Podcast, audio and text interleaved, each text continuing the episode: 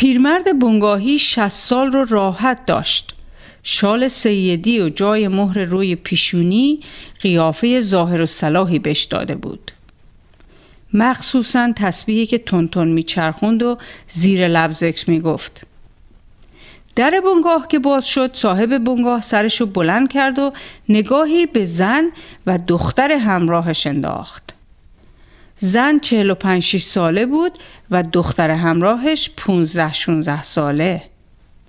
زن سلامی کرد و گفت حاج آقا اتاق خالی دارین؟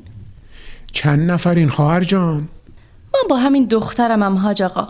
دو نفر. بشین ببینم. پس کو شوهرت خواهر؟ شوهرم مرده حاج آقا. بقای عمر شما باشه. قشی بود حاج آقا. بار آخرم تو هموم عمومی زیر دوش قش کرد مرد. من موندم با همین دختر ویلون و سیلون. یه اتاقی اگه جور بشه خوبه. کرایه زیاد نمی‌تونم بدم. خونه های مردم کارگری می‌کنم که دستم دراز نشه پیش کسی. خدا ساخته برات. یه اتاق هست با یه آشپزخانه کوچیک. همین پشته. انگار اصلا فقط به درد شما می‌خوره.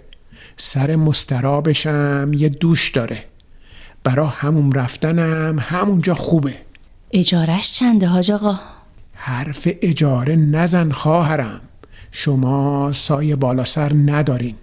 پس مسلمونی کجا رفته؟ خدا و پیغمبر چی؟ مال خودم اونجا. دلم می‌خواد بدم شما بشینی. حاج آقا اینجوری که نمیشه. مجانی که نمیشه آخه. چرا نشه خواهر؟ کار خیر می‌کنم. خیر آخرت. مگه همه چی پوله؟ به خاطر ثوابش به خاطر آقام علی به خاطر فاطمه. تازه مگه من گفتم مجانی؟ دختر جان یه زحمت بکش. برو اون سوپر روبرو. بگو سید عباس بنگادار گفته یادت نره شیر نگهداری یا چشم آقا.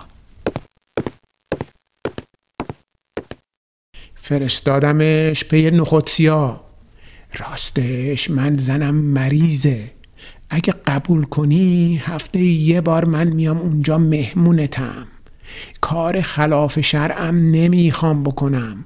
سیغه می‌کنم که حلال حرومیشم درست بشه. خدا و پیغمبرم راضی بشن. چی میگی حالا؟ والا حاج آقا روم نمیشه. اما راستشو بخوای حرفی ندارم. فقط دلم نمی‌خواد دخترم به فهم مادرش سیقه شده. زن حسابی که خودتو گفت. من دخترتو می‌خوام. خجالت بکش با این سن و سالت پیر سگ. همین بود برا خدا پیغمبرت. همین بود برا علی و فاطمه. همین بود برا ثوابش. ای خاک عالم توی اون سرت با اون مسلمانی و خدا پیغمبرت.